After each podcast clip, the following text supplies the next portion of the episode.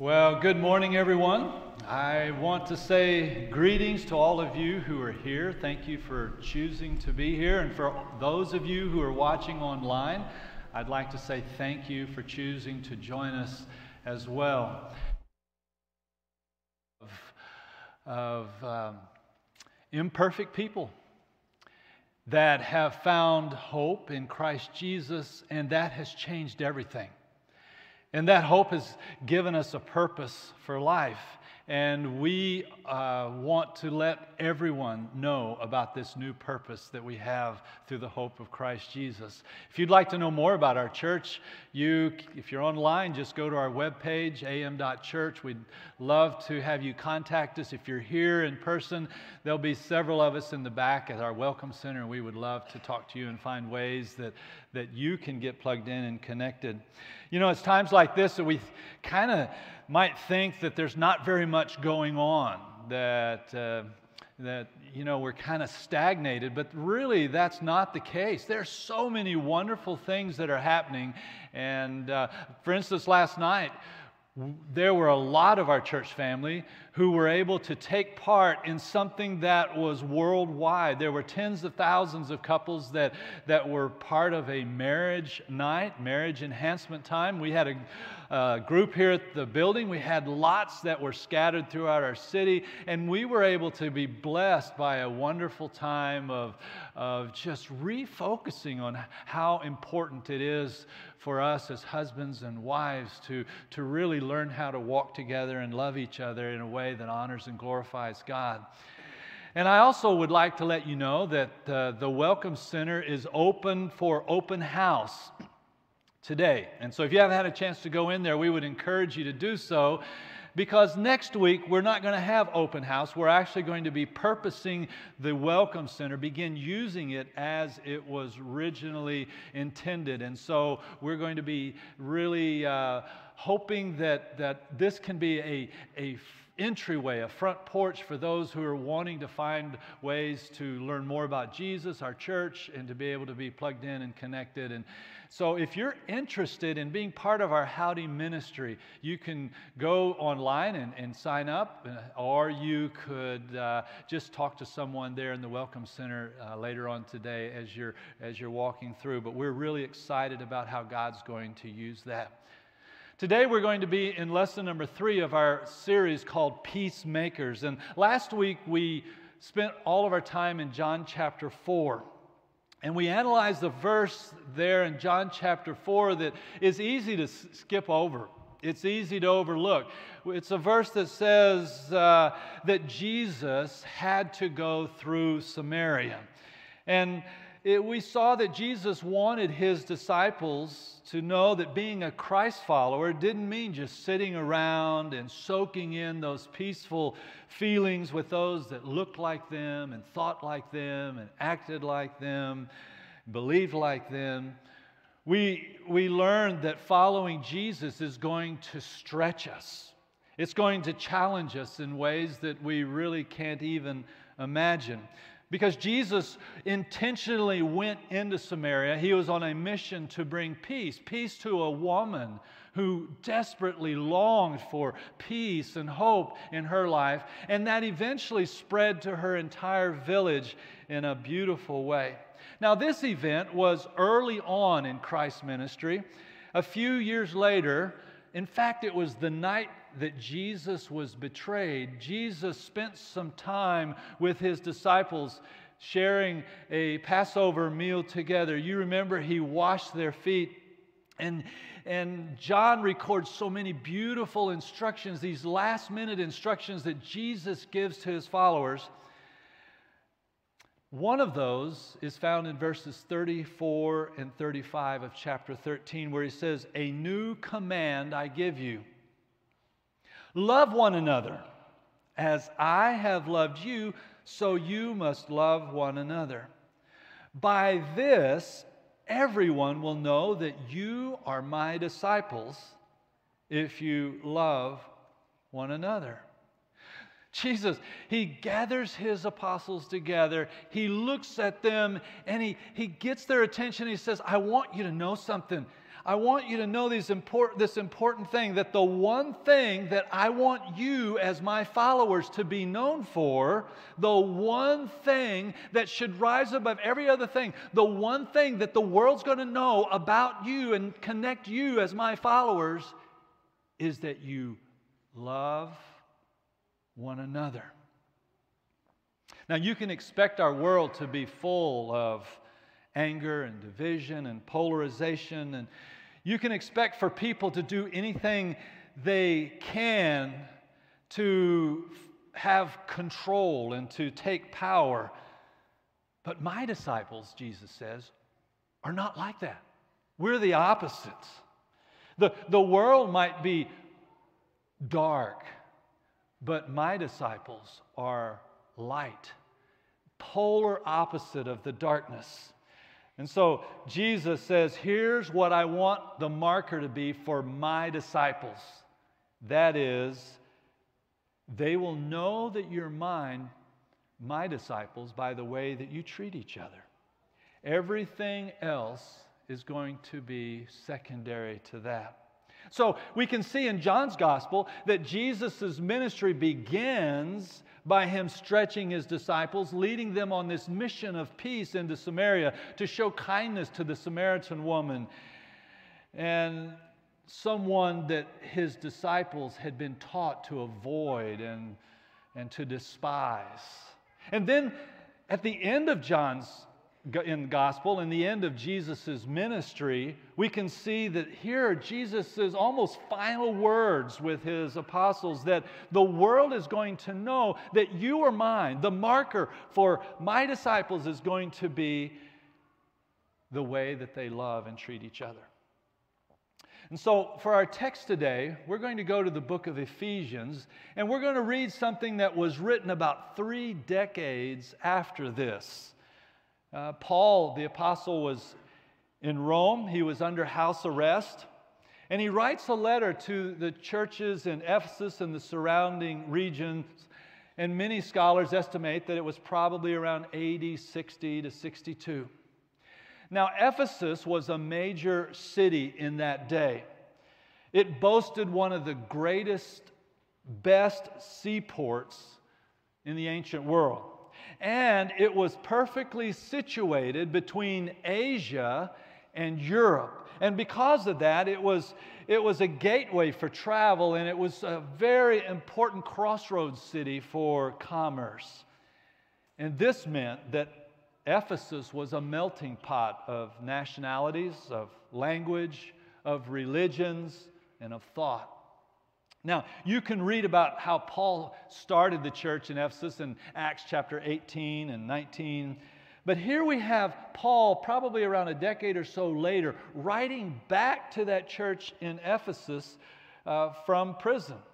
And, and if, if you look at the book of uh, Ephesians, you can see that, that Paul spends the first three chapters the, helping his readers understand who they were in God's eyes.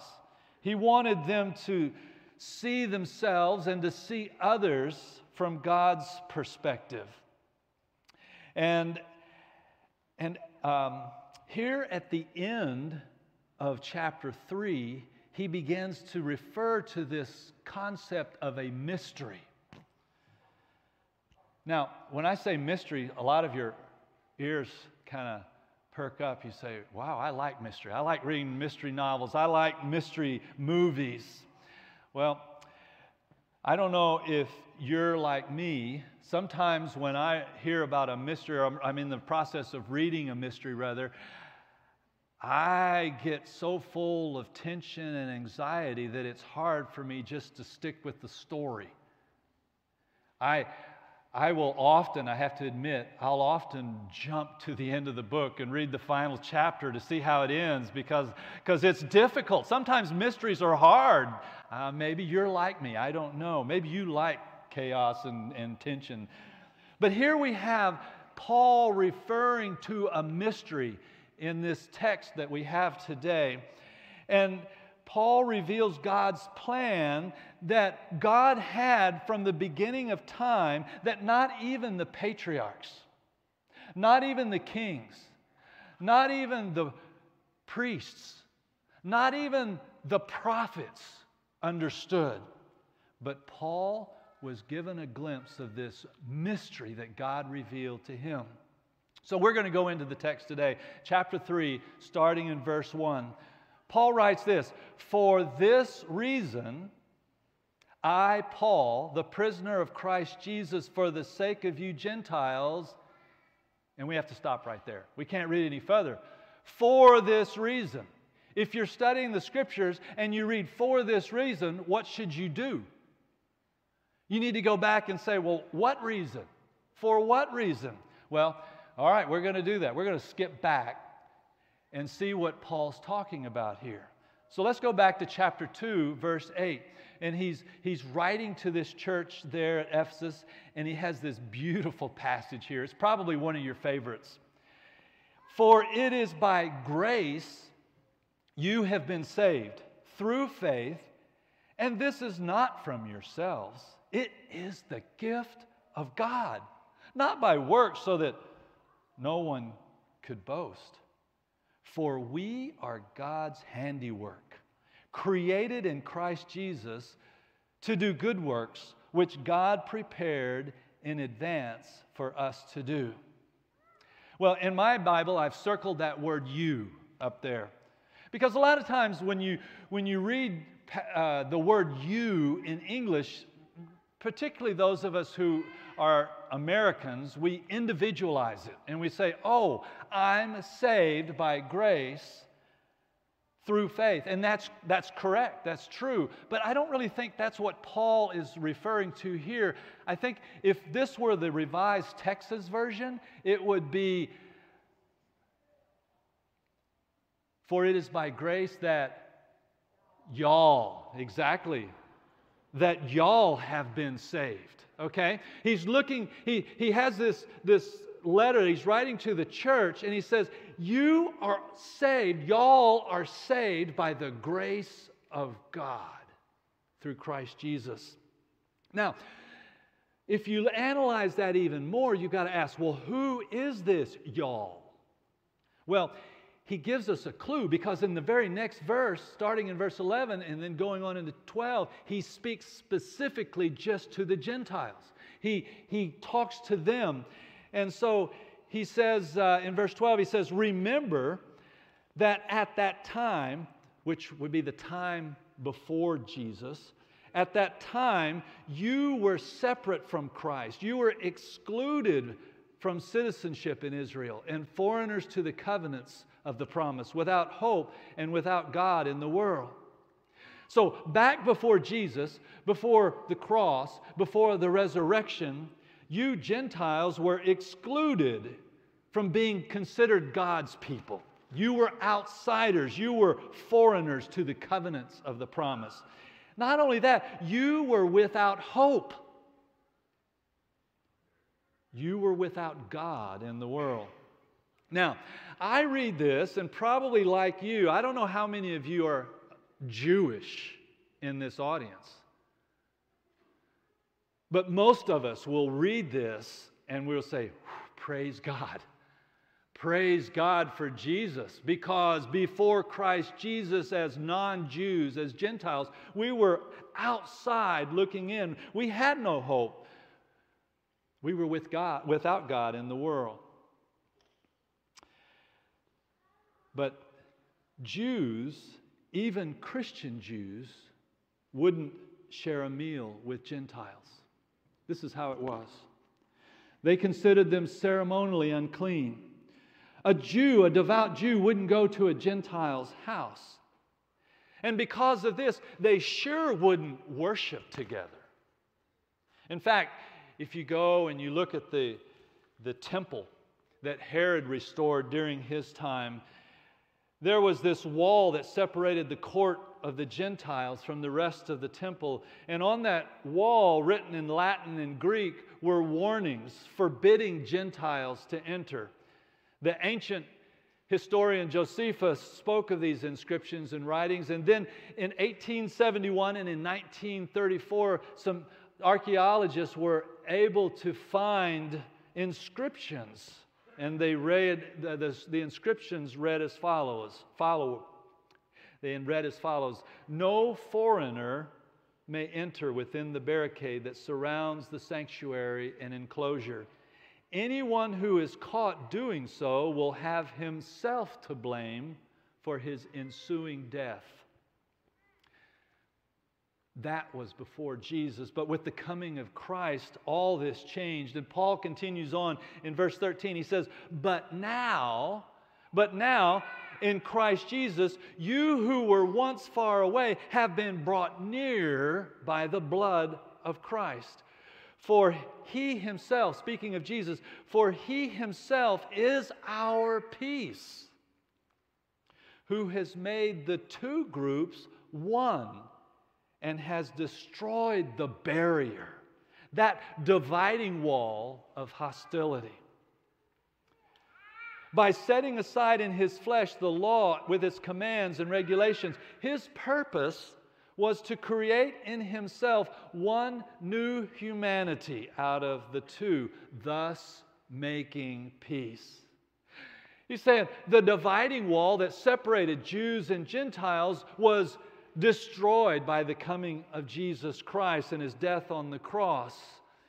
And Christ now takes two very different people groups, two very different hostile parties that have been separated by race, have been separ- separated by religion, and he now makes those two into one, one new humanity.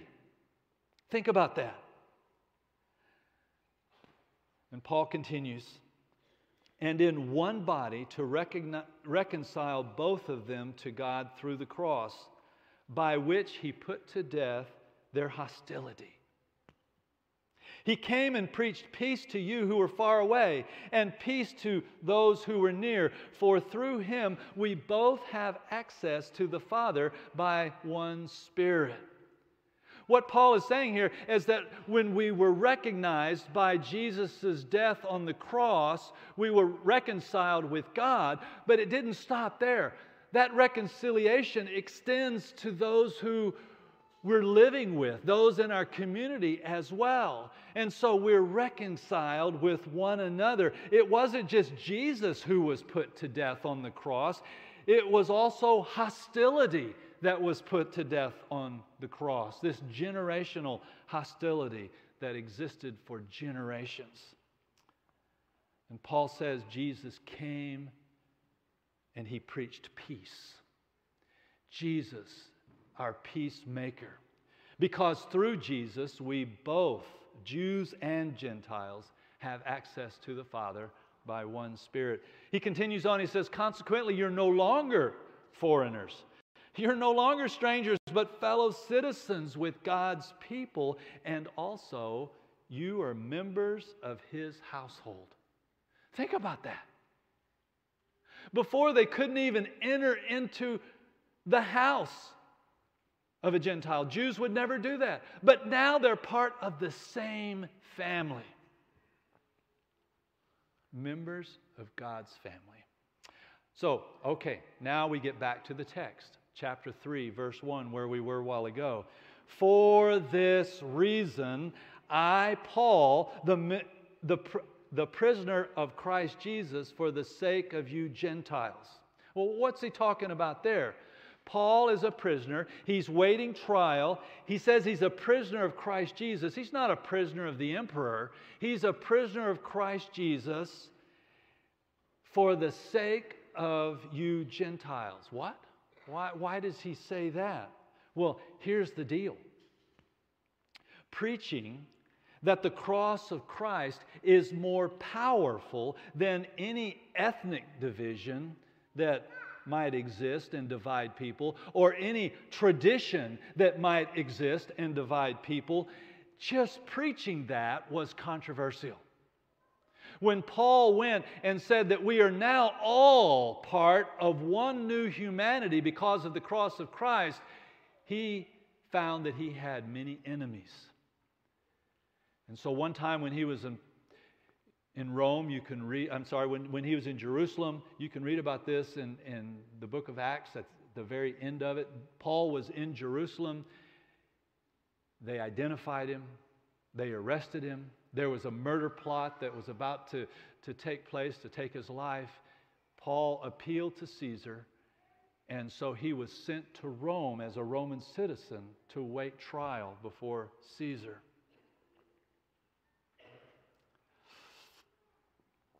And while he's there, while he was there waiting for his trial, he writes to the church at Ephesus. And he says to the Gentiles, Yes, I'm a prisoner of Christ Jesus because I've been preaching that the cross of Christ now includes you Gentiles into God's family. Yes, that's the reason that I'm a prisoner, but I want you to know it's for your glory, it's for God's glory. I'm not regretting this at all. In fact, he says, This is why I was called by God. He continues on, Surely you've heard about the administration of God's grace that was given to me for you. That is the mystery made known to me by revelation, as I've already written briefly. He said, you, you probably have heard my story. You know how I was traveling to Damascus and, and I was knocked out from my horse and I was blinded by a light. And God said, Paul, I have a mission for you, and that mission is for you to take the gospel to the Gentiles. You've probably heard that story before. Verse 4 In reading this, then, you will be able to understand my insight into the mystery of Christ, which was not made known to people in other generations, as it now has been revealed by the Spirit to God's holy apostles and prophets. In other words, God revealed to me as He sent me out to the Gentiles, God revealed it to me, His mysterious, hidden plan this secret, this mystery, wasn't known to previous generations. But now, God, through His Spirit, has revealed it to us through the prophets and through the apostles speaking and confirming the Word of God. Verse 6 This mystery is that through the gospel, here it is, through the gospel, the Gentiles are heirs together with Israel members together of one body and sharers together in the promise in Christ Jesus. So here's the mystery, he says. The Greek word for this is the Greek word mysterion, which is where we actually get our English word mystery. And it's not necessarily something that's not knowable, but rather it means it can be known only through revelation and in this context, known because God reveals it. So, what Paul is saying is that God, through the Holy Spirit, has made it clear that through the gospel, through the cross, both Jews and Gentiles share equally in the riches inherited by God's children. They're both part of the same body. In Jesus, they are now one new humanity. He didn't tell the Jews to quit being Jews, He didn't tell the Gentiles to quit being Gentiles. Rather, He created an entirely new humanity where both enjoy the promises of blessings in Christ Jesus. Verse 7 I became a servant of this gospel by the gift of God's grace given me through the working of His power. Although I'm less than the least of all the Lord's people, this grace was given to me to preach to the Gentiles the boundless riches of Christ and to make plain to everyone the administration of this mystery, which for ages past was kept hidden in God who created all things. You see, Paul's mission was to let the Gentiles know that they are now included in God's grace. They're no longer outsiders. Paul's mission was to let them know that God included them, that they are now part of God's family. And Paul's mission was also to let the church know that Gentiles are included in God's grace. And then he gets to verse 10. And verse 10 is one of the richest passages of scripture that you can find in your Bible. You could meditate on this. You could, you could spend some time analyzing this and never, never exhaust it. Paul writes, his intent or God's intent was that now, through the church, the manifold wisdom of God should be made known to the rulers and authorities in the heavenly realms according to his eternal purpose that he accomplished in Christ Jesus our Lord. I read this, and as I've wrestled with this, in my mind, it's almost as if God speaks to Paul in, the, in a vision. And it's almost as if God, the artist, God, the, the creator, he gives Paul this little glimpse as to why God is doing all this. Why did the creation come about? What is all this about? Almost as if you were talking to an artist and they were telling you about their, their sculptor or, or their, their beautiful painting. It's this language that, that Paul uses as he talks about this. That, that this is God's great poem, that this is God's masterpiece.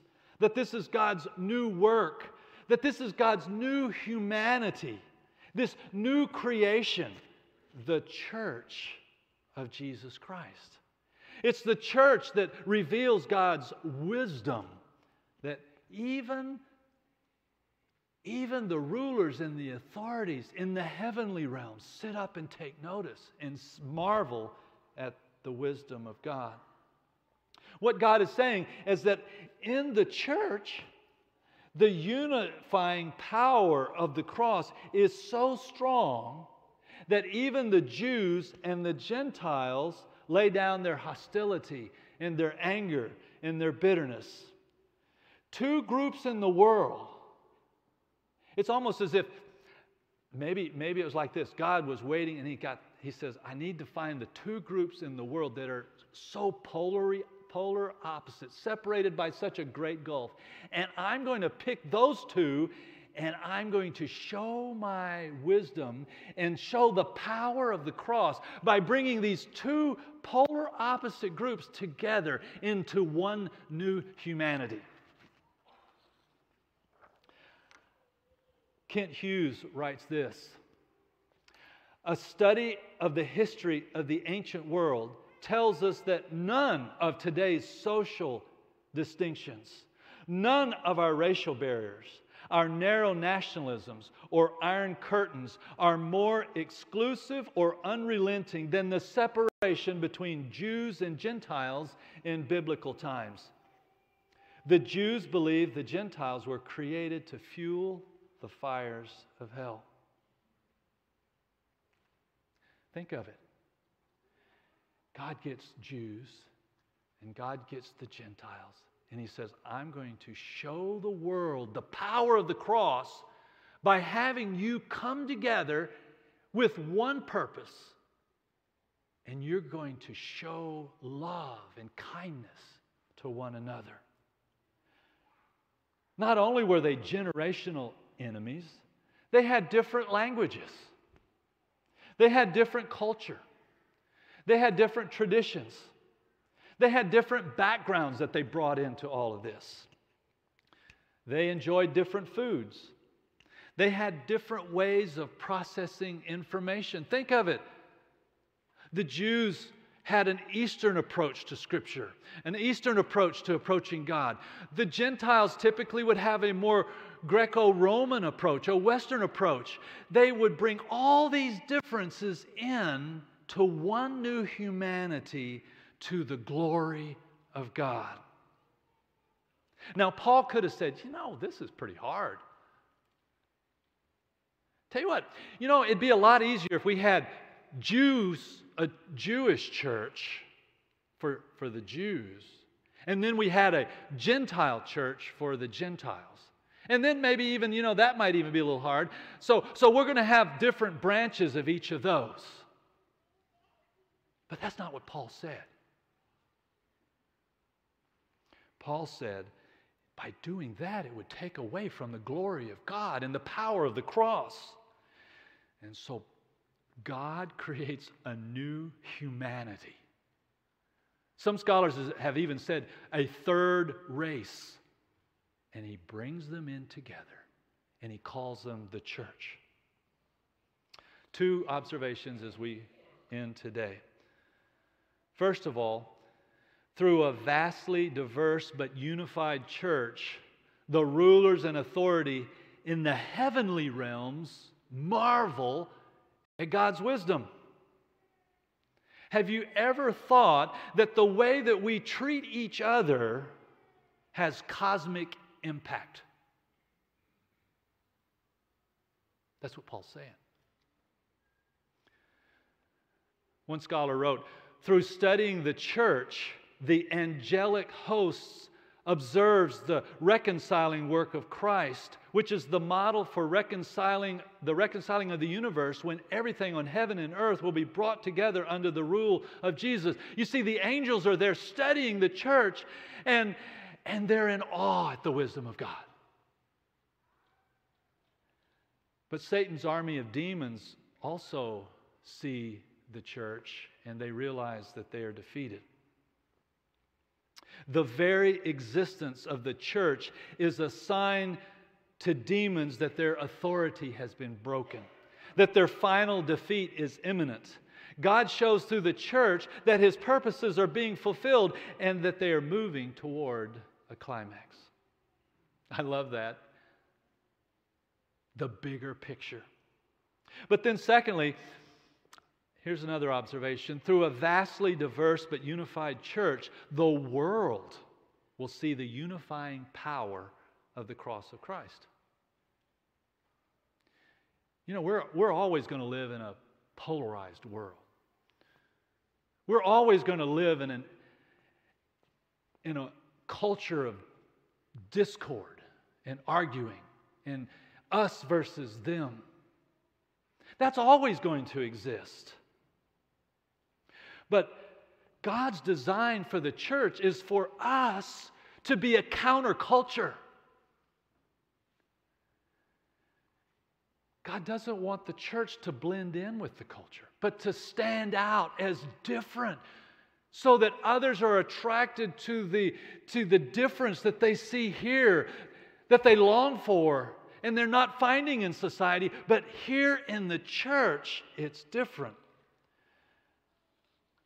The church's design should be the one place in this world where everyone can feel accepted and treated with kindness and love. Paul said God's purpose was to create one new humanity and through the cross to put to death hostility. And so the world is supposed to see something different when they see the church. They're supposed to see a community, a community that's diverse but never polarized, a community that, that's, a, that's got lots of different, very different people, but they're not divided. God's intention is for the world to see the community of Christians, of Christ followers, and see love and kindness and acceptance, and that's what they will be known by. So here's something I'm wondering about. Could it be that the greater diversity that we have as a church body, the more the world sees the unifying power of the cross of Christ? I have to admit, this is a hard teaching. It's hard for me. I've been wrestling with this. My spirit fights against this, my flesh fights against this because I like the comfortable, I like the easy. But then I go and I realize that it's, it's, this is a difficult teaching, not just for me, but even the apostles had, hard, had a hard time with this. You go and you, you follow the life of Peter, you see that Peter, Peter struggled with this over and over and over again. This is a hard teaching. I don't, I don't really think that God ever intended for church to be easy. You see, people are involved in church, and church is always going to be messy. Jesus didn't call us to comfort where everyone around us is just like us and thinks like us and looks like us and, and acts like us. You see, If we're with people that are all alike, it's more like a club or a clique, but not a church. We're part of God's masterpiece. Recently, I was talking to one of our members, and they were following up on a visitor who had come and visited our church. And they were calling back to, just to check and see uh, how did it go? Will they be able to come back the next week? And when he asked that question, there was silence on the other end of the phone. And then he finally spoke up, the person that he had called. He said, You know, I just don't think I fit in there. When I heard that, my heart sank. That someone came and they left, and they don't think they're going to come back because they just don't fit in here. Paul says to the church at Ephesus, he says, I want you to change the world. And I want you to start with your city. And here's how you do it. You Jews, you need to do everything you can to show love, kindness, and honor to those Gentiles. You need to make them feel like they belong. Yeah, I know it's going to be hard. I know it's going to be difficult, but God's Holy Spirit is going to help you. And Paul says to those Gentiles, he says, Here's what I want you to do I want you to do everything possible that you can do to show love and to show kindness and honor and respect to the Jews. I know that's going to be hard for you. I know they irritate you. I know you feel judged by them. But I want you to make them feel like they belong. And God's Holy Spirit is going to give you the power that you, need, that you need. And when you do this, you're going to stand out from your divided, your polarized, your angry world. And people are going to marvel at this new community, this new humanity of people who are known by their love. And then, and then when that happens, you'll have a chance to tell them about the hope that you have in Christ Jesus because they will see it lived out in your lives. Christopher Wright has written a book called The Mission of God. And in this book, he says this It is not so much the case that God has a mission for his church in the world as that God has a church for his mission in the world. Mission was not made for the church, the church was made for mission, God's mission. So Paul ends this third chapter with a beautiful prayer, prayer for the Ephesians church. But before that, he writes one final verse. He says, In him, speaking of Jesus, in him and through faith in him, we may approach God with freedom and confidence. I ask you, therefore, not to be discouraged because of my sufferings for you, which are your glory. He says that in Jesus and in our faith in Christ Jesus, we have this hope. We can approach God with confidence, with courage. But not only that, it's not only our, our hope, but we also see that Paul grows with this hope into a mission, that we can live with purpose because of that hope. He says, Don't be discouraged with my sufferings for you. Absolutely not. In fact, that's why I'm living right now. You see, we can find hope in Christ Jesus, and then that begins to change the way that we live our life. We live with purpose every day. So, today you may have come and you may not know Jesus. Oh, we'd love to talk to you about Jesus and the hope that we have in Jesus. It may be that, that you've heard mention of baptism before and you're confused about that. We would love to talk to you about that. It may be that you've brought in a deep burden